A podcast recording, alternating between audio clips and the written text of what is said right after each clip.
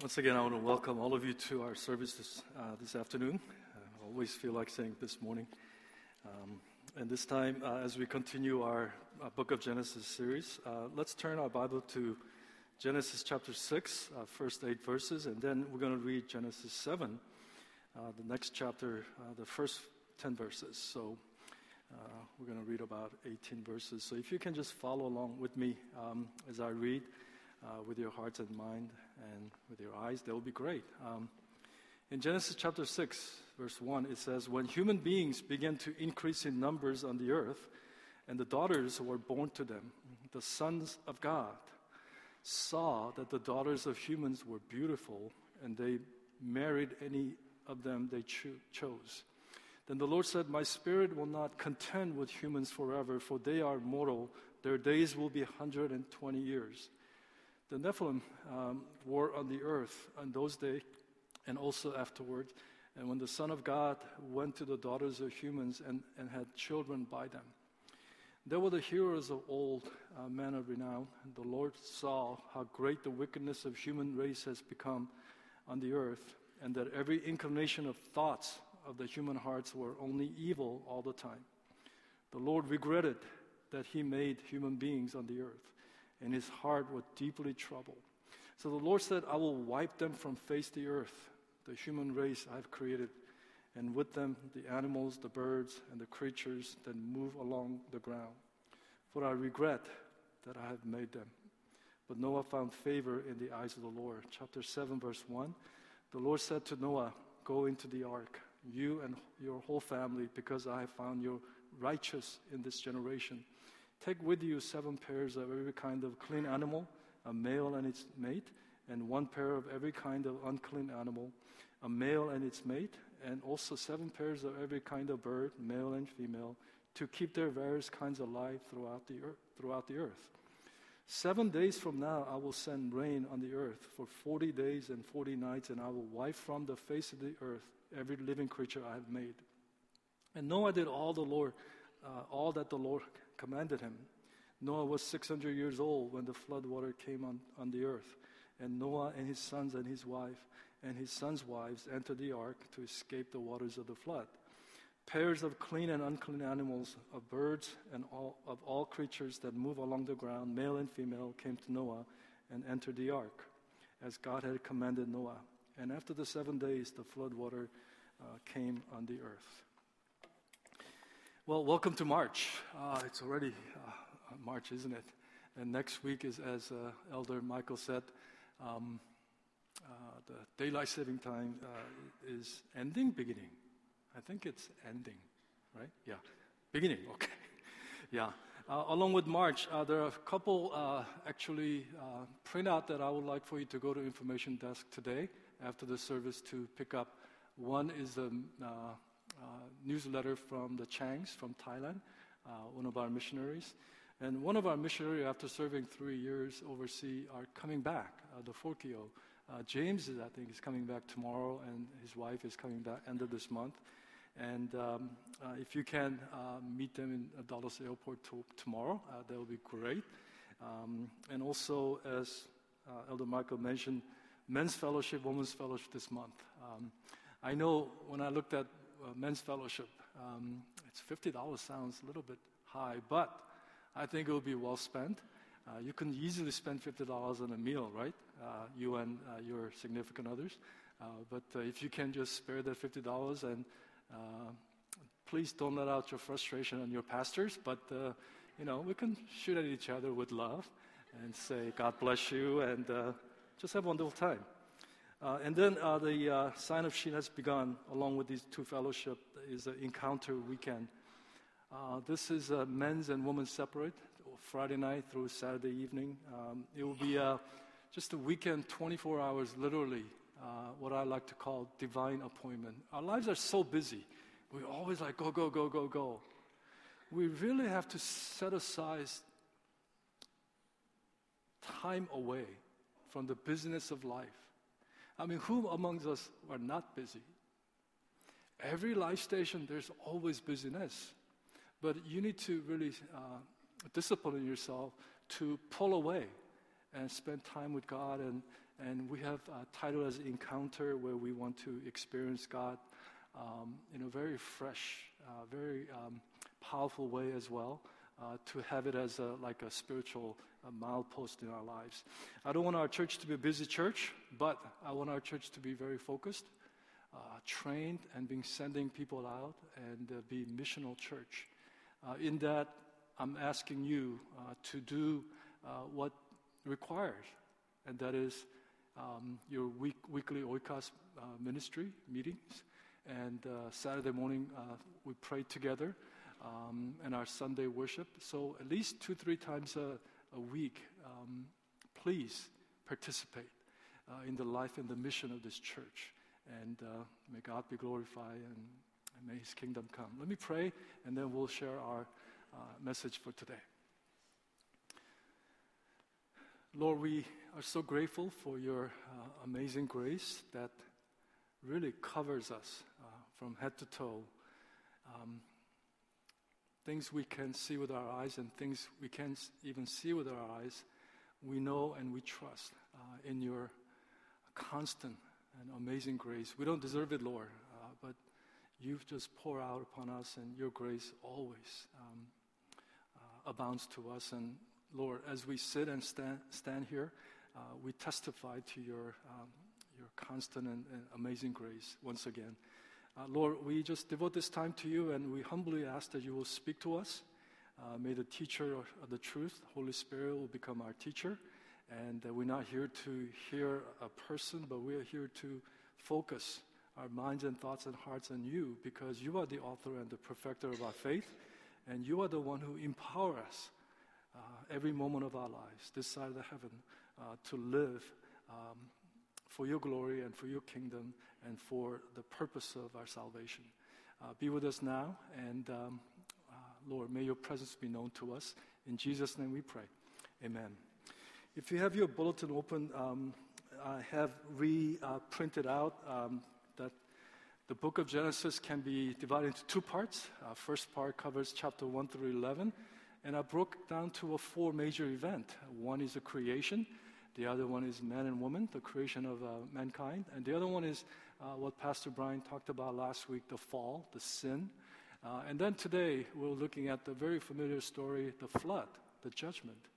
And the latter part uh, will begin next week. Uh, we begin with Abraham, and we'll follow uh, his sons, Isaac, Jacob, and Joseph, which we broke it down to eight sort of weeks uh, for the book of Genesis. There are 50 chapters, and doing it in eight weeks to a disservice, but uh, we believe that uh, this was a uh, right break as we enter into um, uh, Easter uh, season come next month. So here we have in Genesis chapter 6 and 7, fourth key event in Genesis, the first part of Genesis. It's a familiar story, isn't it? The flood. But often, flood, this story gets a little bit uh, overlooked and treated as a legend or myth. We see the story of the flood, uh, we immediately think of what? A children's story with a bunch of smiling hippopotamus and pandas and giraffe, and some nice children's music is playing in the background, and then they all somehow, by two, walk up to the, to the ark as Noah is at the door and waving them to come on, you guys, right? With smiles. Well, I want to tell you once again, and you know deep inside of your heart as a Bible believing um, people that you are, this is not a folk tale, this is not a myth, this is not a legend. This is a very important event in human history. Last week, uh, Pastor as I said, Pastor Brian took us to Genesis chapter 3, where uh, uh, men um, have fallen into sin.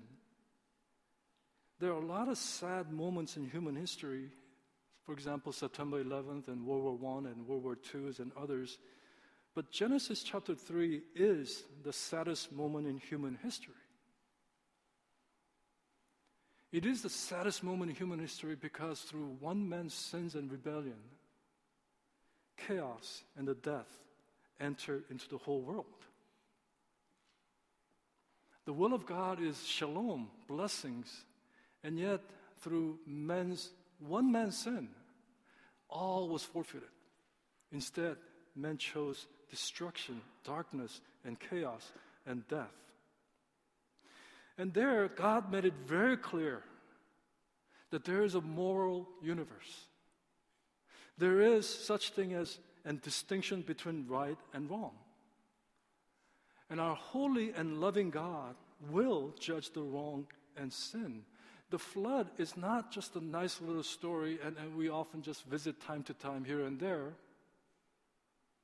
This is a serious judgment. As men's sin and men's rebellion has culminated to the point where God regretted, God was saddened, and God took dramatic and, and severe action as He said, I'll wipe away all human beings, including everything that I created. This is a serious stuff. Don't treat it as a, like a, a folk tale or myth. Remember, just several months ago, as we were going through the book of Revelation, and I, I said this, and I, let me reiterate this God's judgment, God's wrath and anger is an expression of His justice. And His justice is a, an act of love, and it's the good news that He is angry at sin and rebellion. He loves the sinners, as we shall see, but he cannot and he will not accept and discard and turn his eyes and face other direction when it comes to sin and rebellion. I mean, which alternative would you choose? Evil and injustice and oppression and violence to continue and go unchallenged? Or do you want God to confront the evils and to judge and squash sins and rebellion away? You see, I think we don't look at it this way. God could have just left us alone. God could have said, okay, you made the mess, and I'll just continue to go along. But He did not do that. He did not left us alone in our chaos and sin and death. Perhaps we might prefer that, but He loved us enough to chase after us. Not for us to perish in sin and death, but He chased and pursued after us to save us from sin and death. Praise God. This is a good news. He could have just simply ignored it and, oh, that's what human will do. But he chased after us. He pursued us with all the passion. His love compelled him to find a way for us to come into salvation, into shalom, into wholeness, into blessings. As we shall see, this flood judgments are many things. It's an awesome miracle because God literally reversed the second uh, day of creation as He separated the water from water. But now the water is coming back all together, walloping the whole earth. It's an incredible miracle because over 30,000 plus animal, male and female, all march towards the ark. The flood reveals the nature of God, His mercy, His justice, His love. The flood reveals the nature of God's judgment. It's comprehensive. Not a single living thing stay alive when they're, they're all drowned. You know, even birds, they could not rest in, in, the, in the branch, so they all fell and died. Perhaps only thing that you might see is fishes that might swim well and died, but I believe even that still up for question. But flood also reveals the nature of the righteousness from God's perspective, and flood from where we are sitting today is the greatest judgment of God, but it's a sneak peek for the greater judgment that's about to come. God judged us with water, and He will not judge us with water anymore, but He will judge us with the atomic fire that will burn up everything someday. For the sake of time, we're going to look at very two important things today. What I believe the flood uh, ultimately reveals. And it's in your uh, bulletin. One, God is angry with sin, and He will punish sin and his action is totally just and totally right. And the second thing is God wants sinful men to repent and to show us the way of salvation through the ark and through Jesus Christ. And I want to focus on these two because I want you to understand the flood has a massive implication with regards to the understanding and the exclusivity of its salvation. The, the reason I want to start it this way is because one of the most aggressive and very popular heresy today, and it's finding its way to church and into oikos even, is this thing called inclusivism. Inclusivism is the notion or teaching that salvation is not just limited to Christians. Inclusivism said God will save people no matter what because He's what? All love. God will never condemn anyone to hell. Inclusive to will say to Christians like us, church like us, and say, you guys are narrow minded, you guys are intolerant people. There has to be, and there are, other ways to God or to salvation besides Jesus. That's what would, inclusivists will say. And they say, You are so exclusive. Well, let's visit John 3:16. For God so loved people in Germantown that he sent his son. That God so loved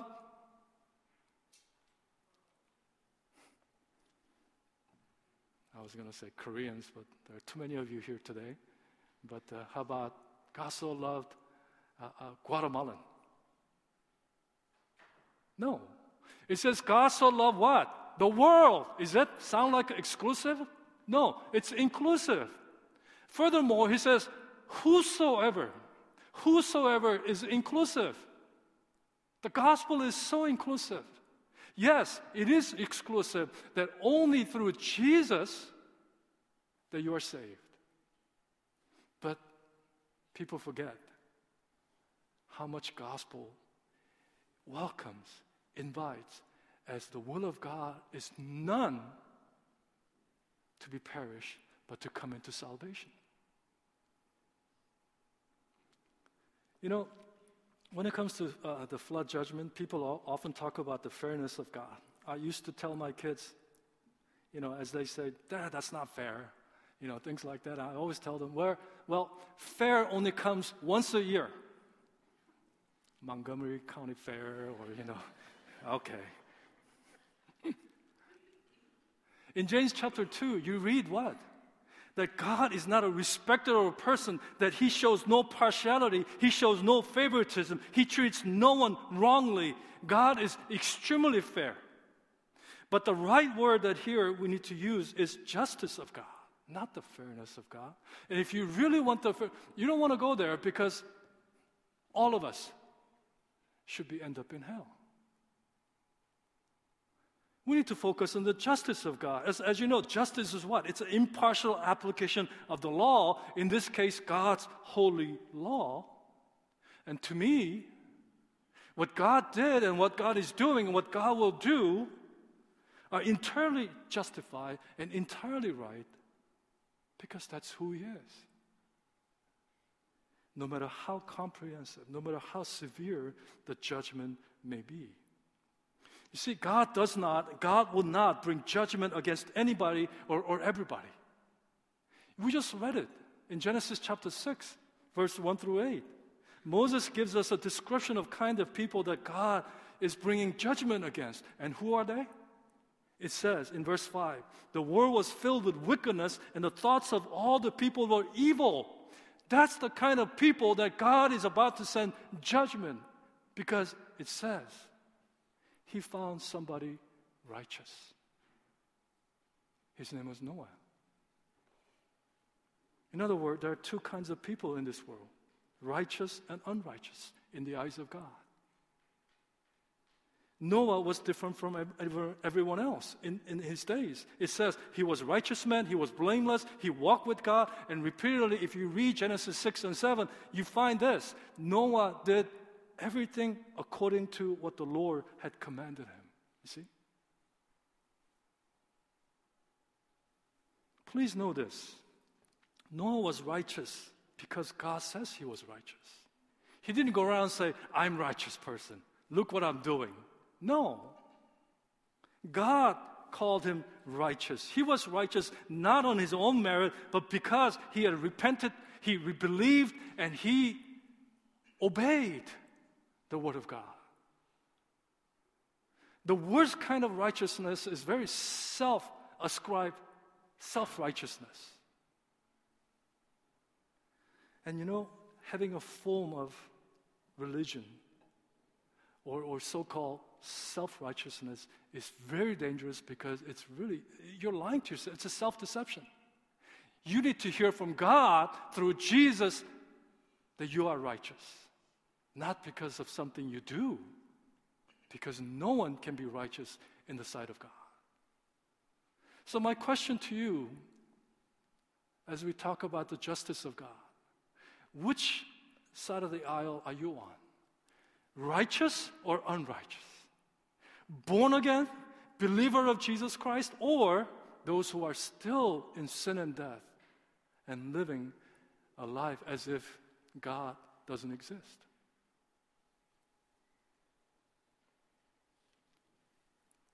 We know Noah was righteous, not because he said, I'm righteous, but just the fact that for 120 years he was building an ark from one plank and one nail.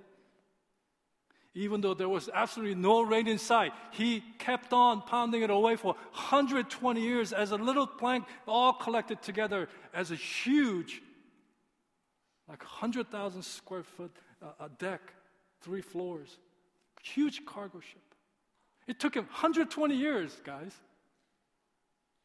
We know that's what credited from God to him as a righteous.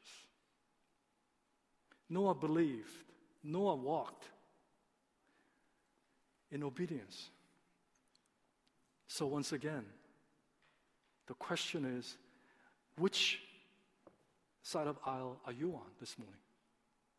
Righteous, as God says you're righteous, or unrighteous, even though you're doing a lot of church stuff, godly stuff, unless you're born again, repented of your sin, and walk in obedience, you're still going to be remain on this aisle. You know, next week we're going to, you know, talk about Abraham. I mean, one Sunday, you, you can spend maybe several months even talking about Abraham, but he became entitled as, titled as a father of faith. You know, in, in Revel, uh, Hebrews chapter, chapter 11, you see all these great men of faith and women of faith. Every, I mean, two words continue to repeat it again by faith, by faith, by faith, by faith, by faith. And then what follows is what they did. What they did did not earn their salvation or righteousness, it's their faith translated into that you are righteous. You know, this morning I walked into, uh, you, you, had to be there, but uh, you know, I walked into a, a children, one of the children's class, and uh, uh, Esther was telling me, "Hey, look, I made this. What do you think this is?" And it was a graham cracker on top, and it had a, a chocolate covered uh, gummy bear on top, and then four gummy bear was on the bottom of, as if it's like a legs, four legs. Okay, and and I looked at it and and I said, uh, she asked me, What do you think it is? I mean, Daniel, Helen were all there. What do you think it is? so? I said, um, Abraham laying down Isaac as a sacrifice? He said, Nope. Guess again. I guessed it right, second time. I said, uh, Is this a four men with a paralytic friend about to tear down the roof to uh, bring it to Jesus? Said, yeah, I guessed it right. You go back to that story, it's not four, you know, chocolate covered gummy bears actually carry the one gummy bear on, on the mat, uh, but it's because of these men's faith. Imagine you're trying to, I mean, not, it, it wouldn't be this tall, but imagine you're tearing down somebody's roof and ceiling. Boom, boom, boom. And it's the faith that made him well, it says. Faith is not, you know, professing faith does not legitimize your real faith. A lot of people think that. We recite certain, you know, doctrines, and this is what I believe. But that doesn't mean a beans unless what? Woman who was prostitute was so overwhelmed with the love for Jesus, and she broke so many laws as, he, as she pushed so many people, people aside and went straight to Jesus and poured down alabaster, broke the alabaster jar and washed the feet of Jesus. And then with her long hair, she wiped it, the, the, the perfume feet of Jesus. Jesus called it, there is a woman of faith. A lot of us, we think faith is something we keep here. But no, it's here and it's here. So many Christians do not deceive yourself that just the fact that you're coming and giving or going or even going to missionary, that doesn't make you a Christian. You do all things and everything for the glory and the worship of God. In that, you evidence your faith has brought righteousness. And I want you to find in this aisle. Now, second thing I need to talk to about is God's original will, as you know, for the mankind was what? It's peace, it's shalom, and it's a blessing. But when men sinned against God, what happened? When men rebelled against God, what happened? God did not leave us alone, as I said, but He pursued after us because He did not want us to perish. And watch this the flood really begins with God's announcements of warning to all the people on the earth. It didn't one day God was keeping his mouth shut. I'm sorry, God. He just boom and just killed everybody. There was warnings, folks. You know, um, come next week, my family and I have been here for almost a year now. Praise God, one year, Maryland. And um, uh, as I live here for one year, I've come to hate few road signs. One of them is photo enforced. I hate that sign because I already paid for at least three, four tickets, $40 each. The other one I hate is a speed camera corridor, it says. You don't see that in, in California or Washington State, where I'm from.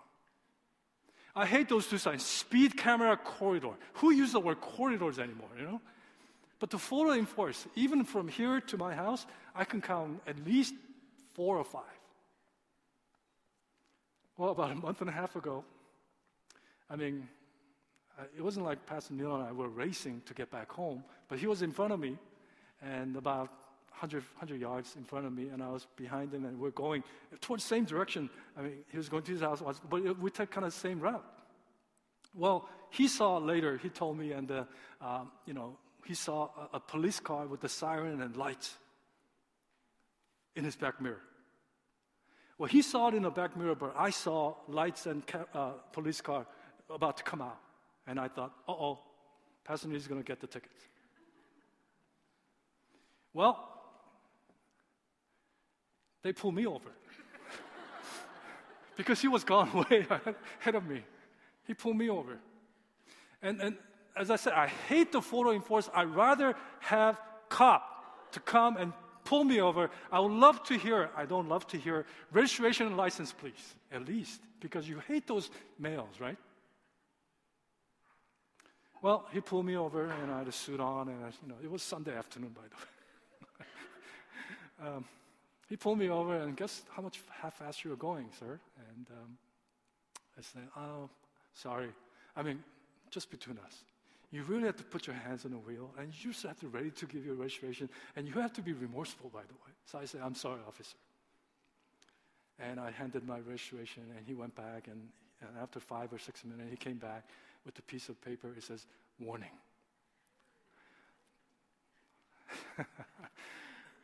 Not a ticket not a judgment. It was a warning. I don't want to say hallelujah praise god on this one but warning is so much better than judgment. And warning is not equal as a judgment. You'd rather be warned than what? Receive tickets. Why do I say that? I said that because even this past few months as we talked about book of Revelation, I said over and over again, He is coming. Things are and things will get worse. As Walmart just says, you know, they're going to probably go with the cashless um, transaction. Things will, even as the election of Donald Trump. I know a lot of people hate, a lot of people love. As we become more nationalistic, independent. Right now in Korea and China, there is sort of an economic war going on. You know, it, things are becoming so isolated. It's just me and myself and I. It's my country only, my people only. Who cares about illegal aliens? What I'm trying to say is, how do you heed, or do you heed God's warning? Do you take God's warning lightly? Do you not fear God that He said He will come? Do you treat it as an Aesop's fable, like a boy cry wolf?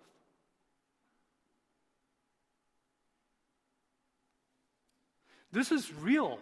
This was real. This will be real. But for in, out of God's mercy, guess what? The very first evangelist in the Bible was none other than Noah. Because in 2 Peter chapter 3, he was called to be preacher of righteous, righteousness. In other words, you need to catch this. God sent warning to people through Noah that the flood is coming. I don't know if there's any recording of Noah going to a street corner and say, Repent, the flood is coming, God's judgment is coming. But the very fact that every morning, 9 to 5 or 9 to whatever, he pick up the plank and, and hammer and, and, and making the, this huge, massive ship, it must have spoke truth and warning. I'm sure people friends were telling him, you, got, you are crazy. What are you doing, you know? What rain? There's no such thing as rain. What rain? You're a nut job. But Noah kept on going and going for guess what? 120 years. There were ample time for people to repent. God gave people, He's about to destroy a huge, plenty, ample time for them to repent and be on this aisle of righteousness from unrighteousness. But they didn't. Remember, according to the Bible, he was 480 years old when he began to, you know, tinker around the uh, building a, a ship. So it took him 120 years. Guess what? 480 plus 120. He was 600 years old when, he, when the, the ark was completed.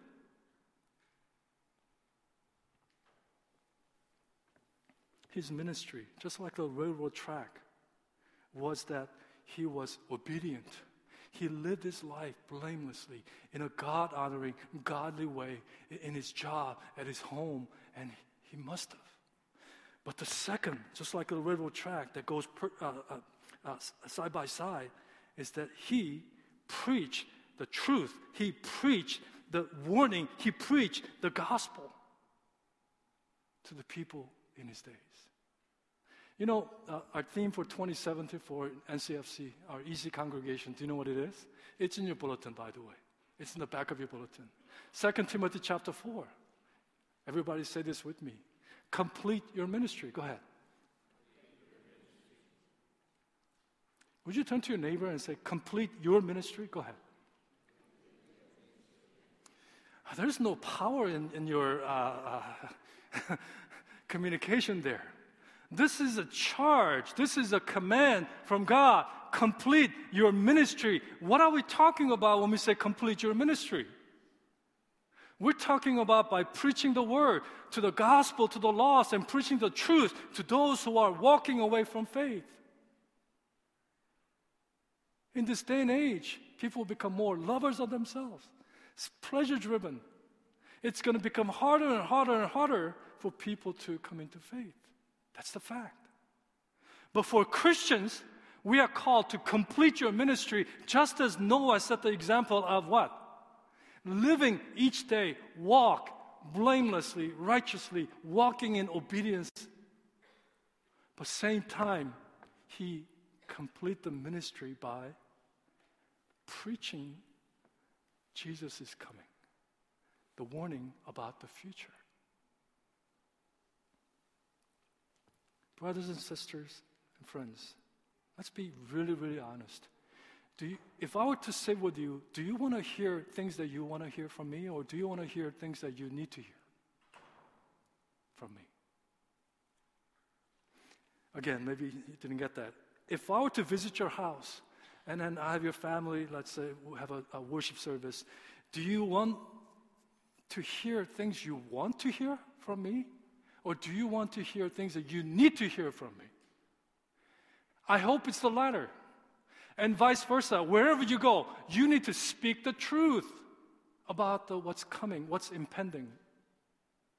He will not judge us with water but He will judge us with the intense fire that I see as an atomic fire to wipe it away. And it's coming. We are even one week closer compared to last week when we gathered for worship. And what have we done? Have we fulfilled, complete the ministry? Your ministry is not about making money. Your ministry is not even, you know, uh, uh, just taking care of your kids. Yeah, those you need to, must. But there is a higher, higher calling. And what is that? It's to do the work of Noah. Become blameless, become godly, walk in obedience, but at the same time, speak the truth. Don't withhold the truth. Speak the truth. Gospel to the lost. Tr- truth to those who might be walking away from faith. Yesterday, in our Saturday morning prayer, I reminded people who were there about Romans chapter 9. And Romans chapter 9 is actually the passage that I used when I first visited here um, almost a year ago uh, and up in PlayStation and talking about how Paul was so passionate about seeing people come into faith. In Romans chapter 9, he says, I'd rather be cursed. I'd rather be cut off from the, this blessing of God. So that if it means salvation of my brother and sister. That was his passion. That was his goal. That was what he did every single day. Okay? He says, I'd rather be cursed. I mean, come on in this day and age, I want to be blessed, but he says, I'd rather be cursed in order for others to be saved. Well, I challenged people who were there saying that God needs you to go and God needs you to open your mouth and speak boldly the good news and the truth. And, and, and as St. Augustine said, without God, we cannot. But without us, God will not. In other words, unless we go, unless we open our mouth, unless we live out this truth, not just here, then there's no hope for the people around us, near and far, the salvation. Again, without God, we cannot. Without us, God will not, he said. How important for church like us to take seriously about going and, and making disciples. That is our outstanding homework every single day of our existence here until I stand before Jesus, until you stand before Jesus. God will not be mocked. For certain, God will bring judgment swiftly comprehensively. And God will also protect and keep safe of his righteous. Amen? It will happen. Now, I may be taking a quick side turn here, and we do, we do need uh, time for um, uh, communion. Uh, but there are a couple questions that I think I just want to, a fair question that I just want to quickly uh, address. Number one, uh, whenever we talk about flood, this question always comes up. You know, how did all this animal got to ark?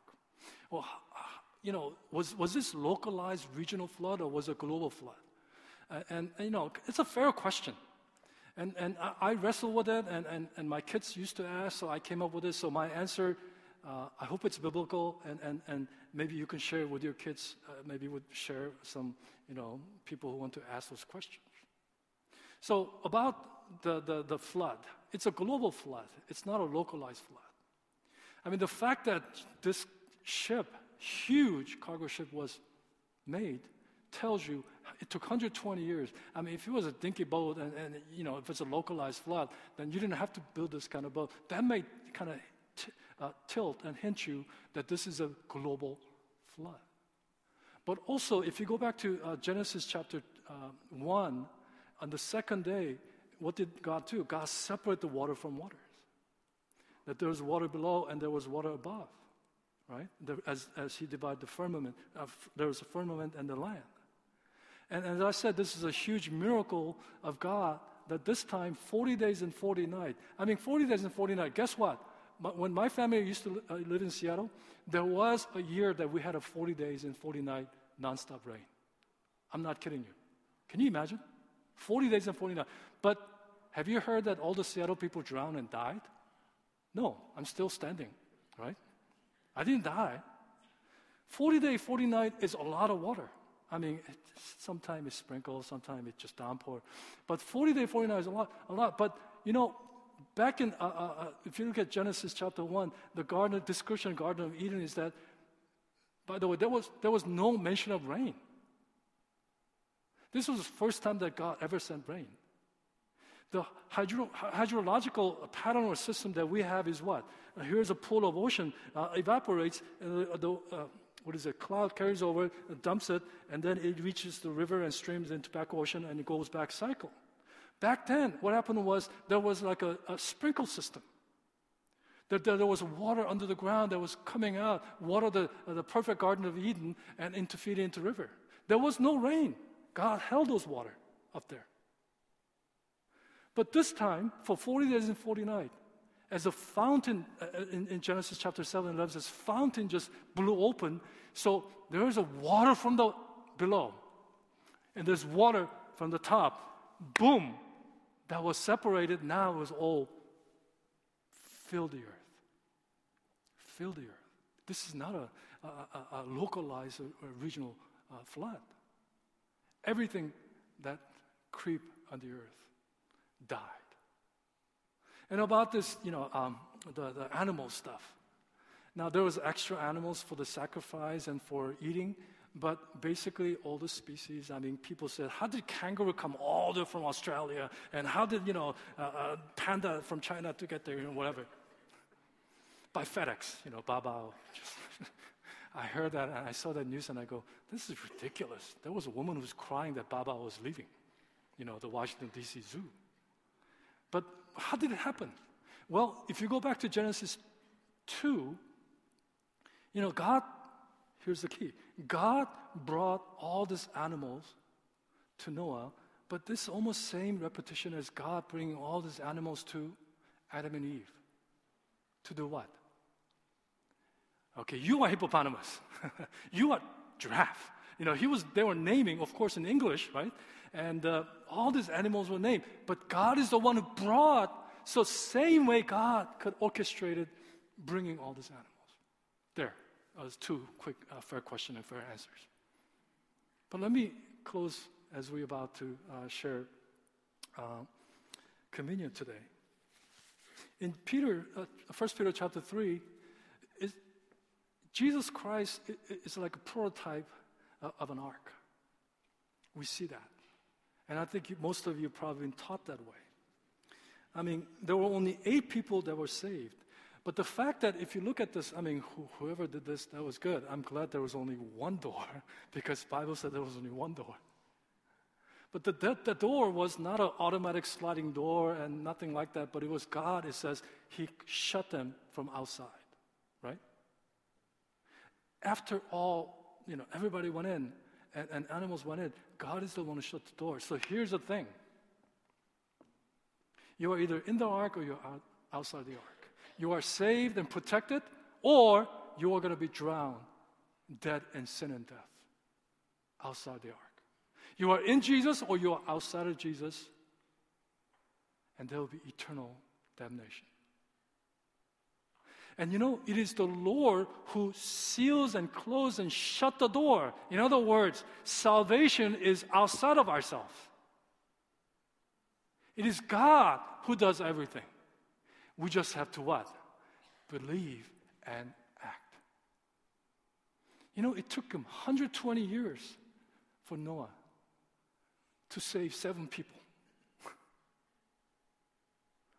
I mean, can you, I mean, can you imagine you are Noah's wife? Noah, come on, man.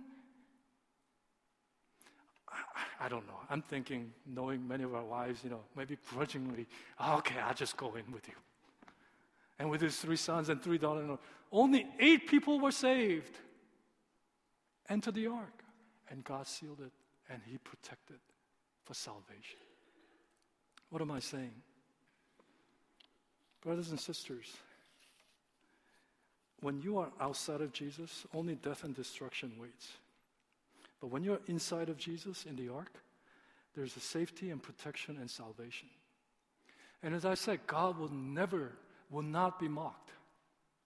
He will not have sin rampant. He will judge the sin.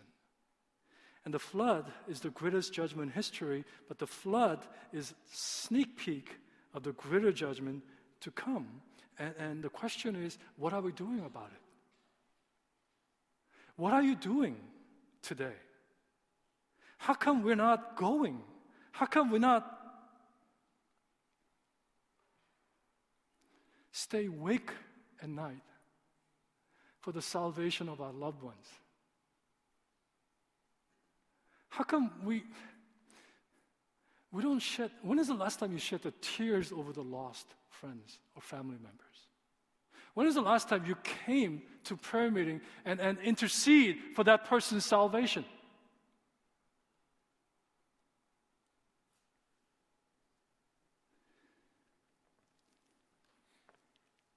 St. Augustine said, Our hearts is restless until it rests in you. You know, when I look out, even in our church today, and when I look beyond these four walls, you know what I see? The number one adult human emotions that people experience, as I said yesterday, is disappointment. It's not anger, it's not bitterness, it's a disappointment. The reason that we're disappointed, we always look for things new and better and, and something nicer, and, and we always crave for those is because we, we are keep on being disappointed at relationships and jobs and money and material things and even new cars. We get disappointed over and over and over. That's a symptom of a person whose God sized vacuum is not filled with God. That's symptomatic of a person who, whom God said, I have put an eternity in your heart, and yet you keep on looking at earthly, momentary stuff. You are it. I am it. We are it. We need to be going. We need to be shedding tears over the lost ones. You see these seats that's empty? As I said, you need to really invite and share the gospel to those who are perishing. That's why we're here. Matthew chapter 24. We'll close with this. Jesus said in the days before the flood, he talked about days of Noah. People were eating and drinking and marrying and giving in marriage, and, and, and up to the day Noah entered the ark, it says. Up to the day that Jesus will appear again in the air, people will be self indulging, will live as if God doesn't exist and God's will doesn't matter. Literally putting themselves outside of the ark and will suffer eternal death. For that, you need to pray. You need to go. You need to open your mouth and live faithfully and obedient to His will. Amen. Amen. Here we are. We're one week closer, as I said. And as I invite uh, our uh, uh, deacons and ushers for uh, distributing um, our communion, um, let me remind you um, that this table, as it symbolized the bread and the cup, it's a really table of remembrance. And what I want to remember, we are to remember, okay, the suffering that Jesus had to go through, the death that Jesus had to go through. And then, yeah, you can recognize and acknowledge that, but you have to ask yourself, why did he have to go through all that? Oh, that's nice. Why did he have to go through all that? The answer is because he loves you. He does not want you to die, perish without saving faith. That's it. So we come to remember, but we also come to celebrate what? His amazing grace that was demonstrated on the cross.